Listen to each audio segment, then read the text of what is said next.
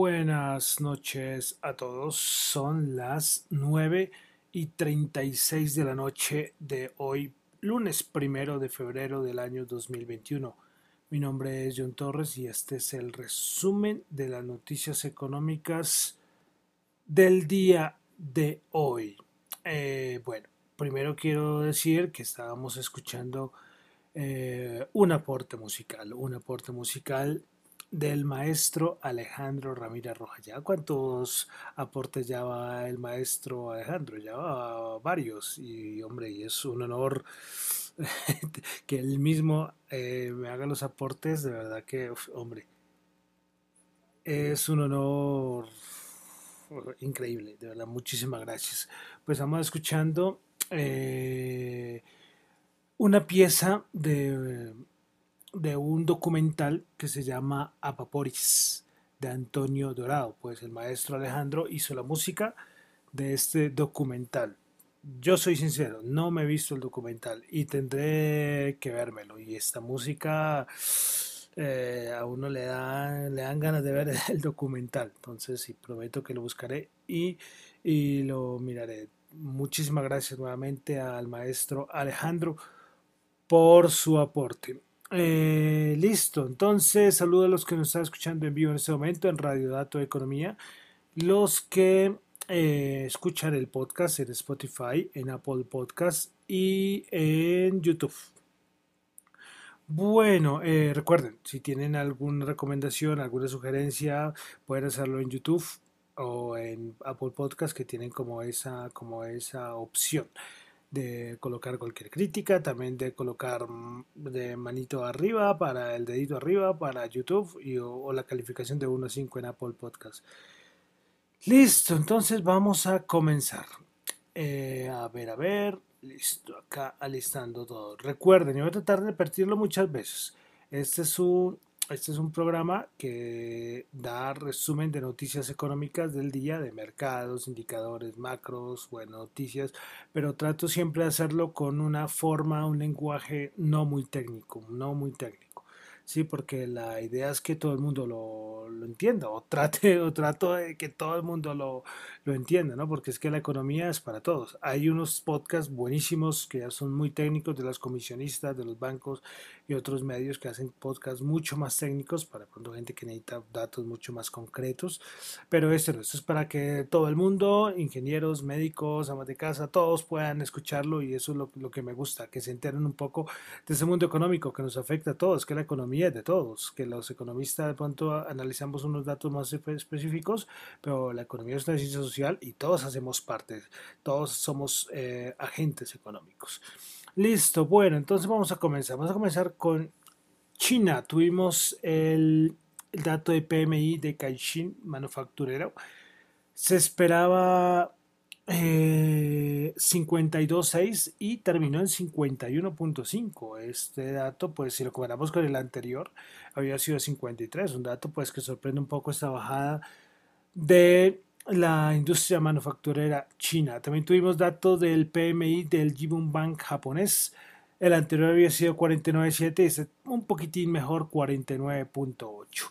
Tuvimos datos de inflación en Corea del Sur para el mes de enero. Se esperaba el 0,5, a ver, a ver, a ver, que no quiero cometer, no, perdón, para el mes de enero. Se esperaba 0,3 y terminó en 0.8%. Estos datos de inflación en todos los países están saliendo alticos, ¿eh? Cuidado, cuidado.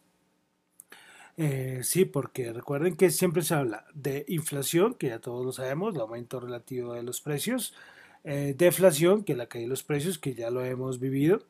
Pero hay un, hay, un, hay un término que pronto se lo van a escuchar, si llega a ocurrir, y puede ser que ocurra, es el, el término de estanflación. ¿Qué es esta inflación? Pues poco crecimiento económico y, e inflación al mismo tiempo. Entonces eh, hay que estar pendientes. Es cuando vean que el Producto Interno Bruto no arranca, pero los, los precios van para arriba, eso es esta inflación. Bueno, también tuvimos dato de ventas minoristas en Alemania. Pues esperaba una caída del menos 2% en el mes de diciembre y cayó menos 9.6%. Una caída que sorprendió a muchos, que es una caída fuertísima. Imagínense eso, menos 9.6. Muchos decían que es la peor caída, yo no sé de cuántos años, muchísimos años, muchísimos años. Eh, entonces, eh, esta caída, eh, y además un país como en Alemania y las ventas minoristas, hay que tenerlo en cuenta, ¿no? Esto es mes de diciembre, ya sabemos que pasó, bueno, que la, la crisis más dura para mí fue en noviembre en Europa y pues es que se esperaba una caída de menos 2 y tuvo una caída de menos 9,6%.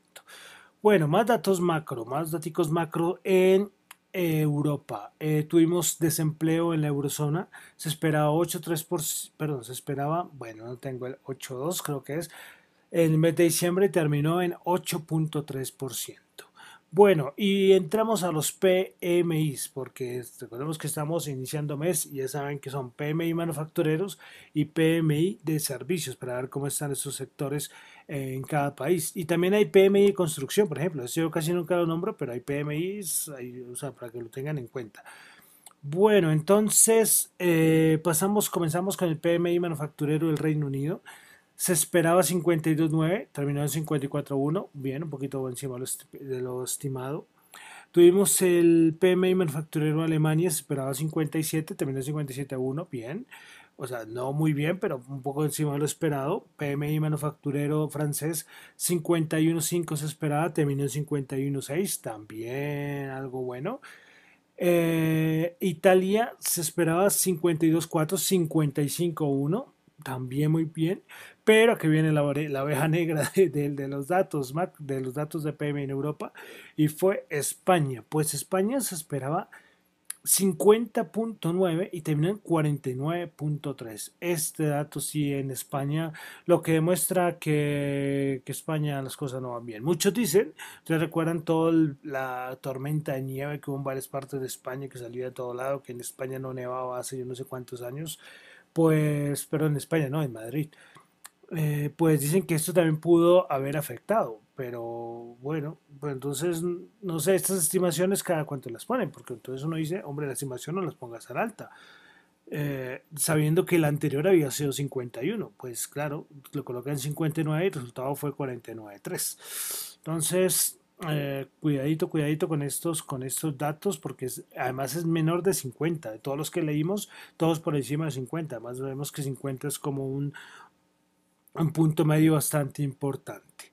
Bueno, eh, y dos datos finales. El PMI manufacturero de la eurozona se espera 54.7 de menos 54.8 y finalmente tasa de desempleo en Italia para el mes de diciembre se esperaba 8.8 y terminó en 9%. Bueno, dejamos Europa, pasamos a Estados Unidos. El ISM manufacturero se esperaba 60, terminó en 58.7, pero ahí en esto ellos sacan un, como vamos, una tabla completa que, que, reúne muchos datos macro y vuelve a aparecer lo del aumento de los precios. Es que esto de los precios eh, hay que tenerle cuidado. Ya siempre les he dicho, los acabé de decir, porque de pronto podemos tener esta inflación tranquilamente, ¿sí? Pero bueno, estaremos muy pendientes. Listo, ¿qué tenemos más en Estados Unidos? Tuvimos a... Bueno, hoy hablaron como tres de la Fed, pero voy a resaltar a Bostic. Recuerden que Bostic, alguno decía que si llega a irse Powell podría quedar Bostic.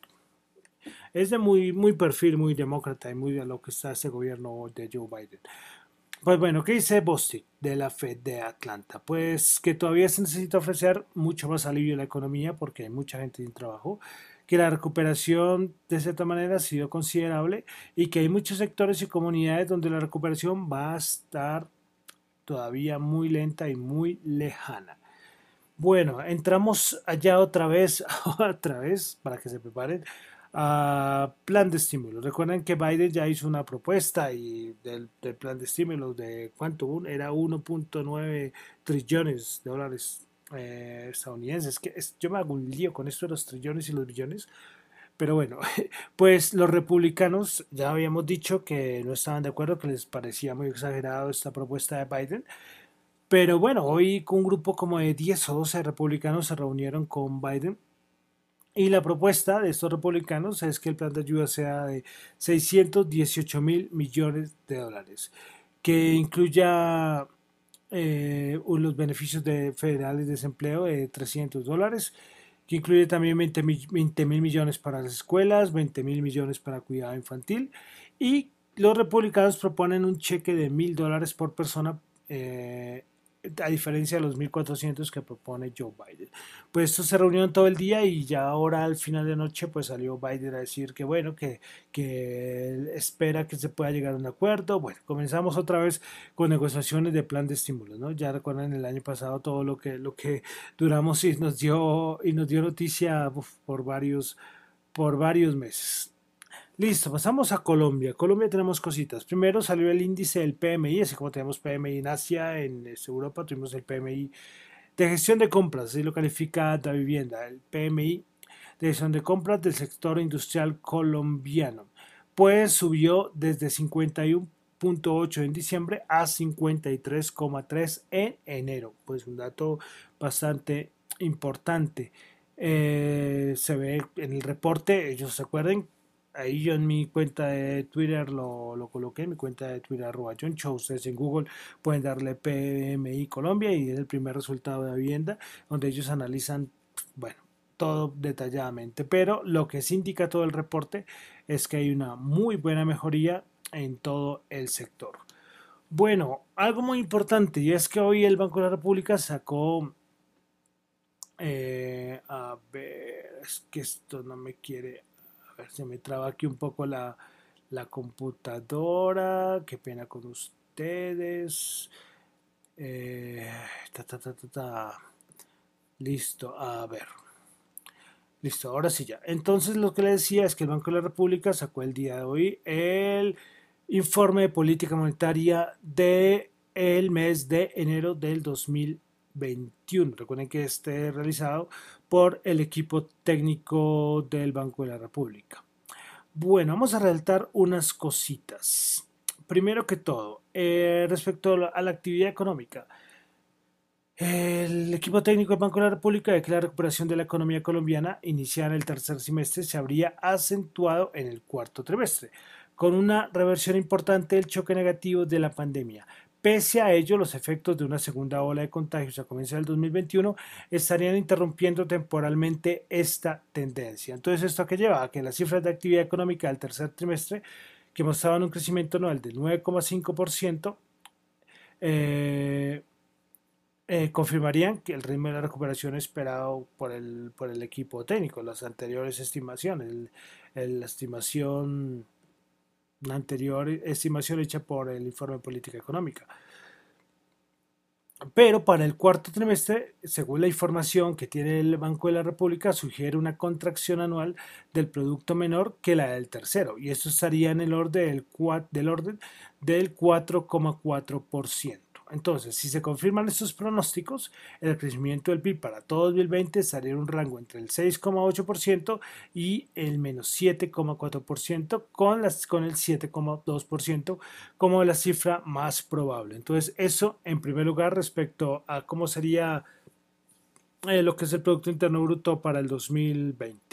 Bueno, eh, respecto a la inflación, la inflación total alcanzaría un mínimo en el primer trimestre de 2021 y luego aumentaría, aunque sin superar el 3% en los próximos dos años. Esto me parece importante, pues en el informe dicen que el primer trimestre del año se ubicaría la inflación más o menos en el 1,1% y esto es mucho menor al 1,8% esperado en el, en el informe anterior.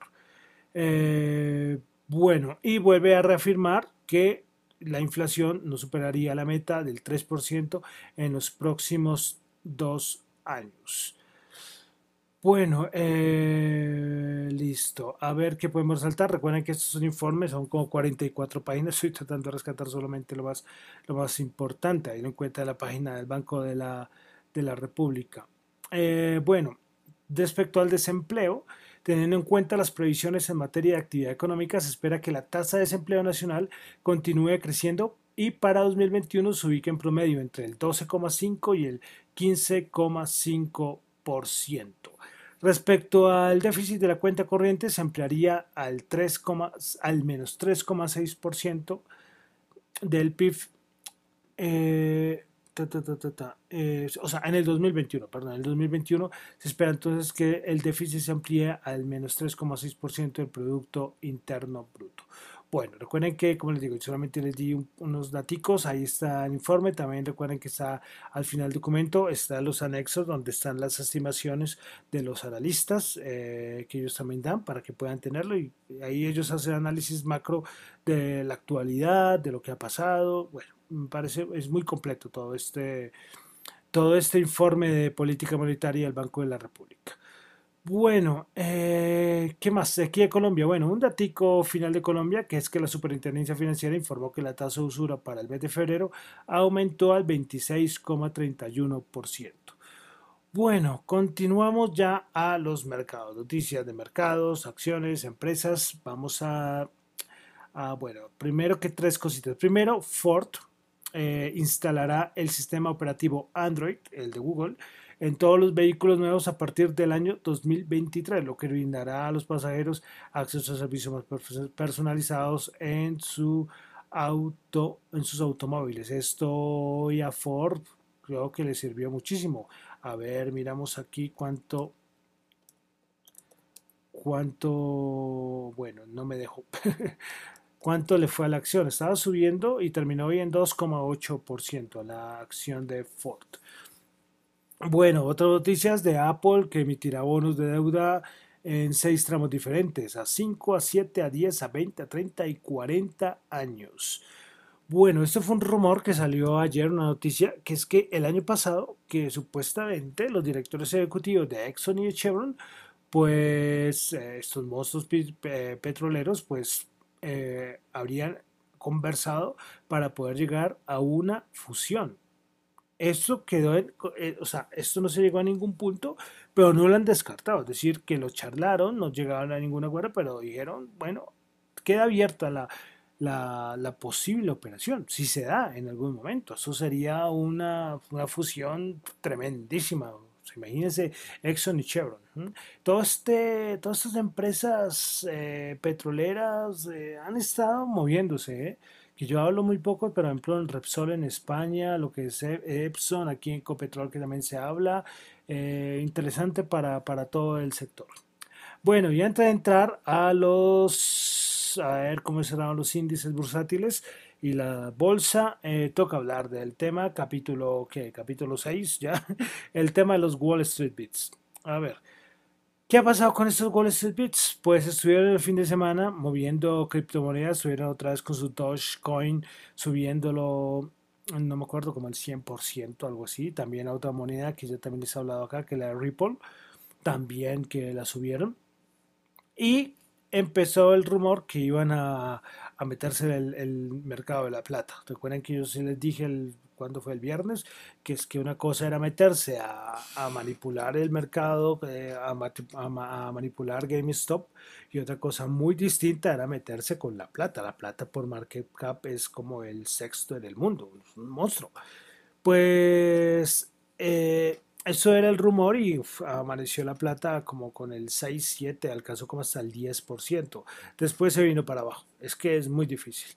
Bueno, aunque por opinión personal, ustedes saben que yo estoy ya en ese foro y trato de mirarlo, aunque hay veces que me aburre, ¿verdad? Es que eh, la, estructura de esos foros de Reddit eh, es un poco aburrida, no es que me, me agrade mucho.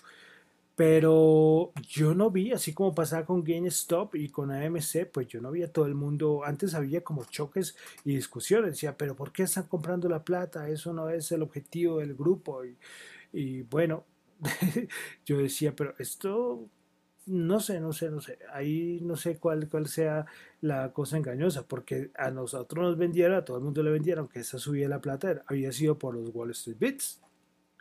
Pero bueno, ahí queda, ahí queda la anécdota, pues eh, ellos también no podían operar la aplicación de Robinhood y en muchos otros brokers porque, porque tenían restricción de compras en GameStop, en BlackBerry, en Nokia, bueno, en todas esas empresas. Eh, bueno, otro capítulo más. Yo lo que veo es que hay mucha gente que, bueno, no sé, es que no quiero decir palabras que no son, pero, pero, pero hay mucha gente que está perdiendo mucho dinero, que lo de GameStop eh, ya ha bajado, ahorita está bajando ya como el 15% en After Hours y ya había bajado como el 30% hoy, habrá gente que se quedará muy arriba atrapada, bueno, no sé. Eh, esto ya salió de control, ya van a llegar a 8 millones de personas. Eh, bueno, no sé, no sé de verdad esto, si ya empieza a desvanecerse o van a volver a atacar, no sé, es que esto de verdad en Estados Unidos han hecho vallas eh, con, el, con el símbolo de GameStop y con el Wall Street Beat. Bueno, esto no sé, es una cosa que de verdad me tiene, me tiene de verdad pensativo, porque de verdad que no sé qué va a pasar, no sé, no sé, uno, qué, cuál va a ser el siguiente activo que van a mover, o sea, como le digo, como hay tantas personas, yo no sé, estos, este foro tiene unos moderadores. Yo no sé cómo hacen para regular todo ese montón de gente. De verdad que es imposible uno poder saber uh, qué van a mover. No, no sé, no sé, no sé. De verdad que esto. Ahí está. Eh, veremos a ver cuál es su próximo objetivo, para decirlo de alguna manera. Pero. Uf, estas caídas, gente que haya comprado por allá en 350 y ahorita que llega a 100, imagínense eso. Y ellos muchos dicen, no, no importa, no vamos a vender. Hombre, pero los, los, quiero ver, los quiero ver. Eh, de mucho cuidado, de mucho cuidado. Y este es otro capítulo de, lo, de, la, de la novela esta. Ya, y, y, lo que les decía, ya que son a sacar películas, ya Netflix ya que está empezando a escribir el guion de, no sé si va a ser una película o una serie, no sé, sobre esto de los Wall Street Bets, pero hombre, Netflix, espera a ver bien que termina esto, que todavía no sabemos, que esto yo creo que va a dar para hablar un, poco más. Y bueno, yo sí decía, ojalá que no lo vaya a hacer Netflix, pero bueno, y esto van a salir libros, van a salir, van a salir series, van a salir películas, toda para todo, esto de los Wall Street Bets. Bueno, entonces ya dejando por el momento esto de los Wall Street Bets, otro capítulo más, pasamos a los mercados. Bueno, empezamos eh, las bolsas recuperadoras. Ayer abrió los futuros para abajo, pero a nivel técnico tenía que rebotar y rebotó. Veremos a ver qué pasa. Eh, eh, a nivel de bolsa, muchos hablan del rebote de gato muerto, es decir, que algo baja con mucha fuerza, viene un rebotico para después bajar más, no lo sabemos. Bueno, pasamos con el Nasdaq. Si comenzamos con el Nasdaq 100, subió 323 puntos, 2,5%, 13.248 puntos. Principales ganadoras del Nasdaq 100. Tuvimos a Skyworks 9,7%, a NXP Semiconductors 6,8% y Mercado Libre 6,5%. Principales perdedoras, Moderna menos 9%, Walgreens Boots menos 2,8% y Trip.com Group menos 2,1%. Pasamos ahora al SP500 que subió 59 puntos, 1,6%, 3.773 puntos. Principales ganadores en el SP500 tenemos a IFF, International Flavors and Fragrances, eh, Fragrances 15,8%, Skyworks 9,7% y eh, Viacom CBS 7,9%. Principales perdedoras DXC Technology menos 9,5%, DuPont menos 7,9%, Lumen Technologies menos 4,9%. Pasamos al Dow Jones Industrials, que hoy subió 229 puntos, 0,7%, 30.211 puntos. Prepara ganadoras, tuvimos a Microsoft 3,3%, Visa 2,6%, Intel 2,1%. Preparas perdedoras, Walgreens Boots menos 2,8%, Walmart menos 0,8% y Verizon con menos 0,8%. Pasamos a la Bolsa de Valores de Colombia. La Bolsa de Valores de Colombia. El Colcap subió 9 puntos, 0,6%, 1.357 puntos. Principales ganadoras Cemex, 6,4%, con concreto 3,1% y Ecopetrol 2,9%. Principales perdedoras Avianca, menos 14%, el BBVA ordinaria menos 2,7% y Celsia menos 2,5%. El petróleo WTI 53.5 subió 1.4, Brent 56.2 subió 1.2. El WTI, bueno, que WTI, ¿qué, estoy diciendo? ¿Qué estoy diciendo? Bueno, el oro 1863 subió 14, dicen que se benefició con todo ese aumento de la plata. Eh, bueno, pero subió muy poco, ¿eh? O sea, para decir que lo jalo no, pues bueno. El Bitcoin 33.606 subió 498 dólares. Es una noticia, por ejemplo, en la India que van a banear eh, y prohibir las criptomonedas como el Bitcoin y es porque van a introducir la, el, Banco Central de la India va a introducir su propia moneda digital. Recuerden que eso está, todos van a emitir sus monedas digitales. Bueno, y para finalizar, tasa representativa del mercado 3.561 subió 2 pesos. Bueno, con eso terminamos por el día de hoy, el resumen de las noticias económicas del día. Recuerden que esto son reflexiones y opiniones personales. Esto no es para nada ninguna recomendación de inversión. Bueno, entonces mi nombre es John Torres, me encuentran en Twitter en la cuenta arroba John y en la cuenta arroba Dato Economía. Muchísimas gracias.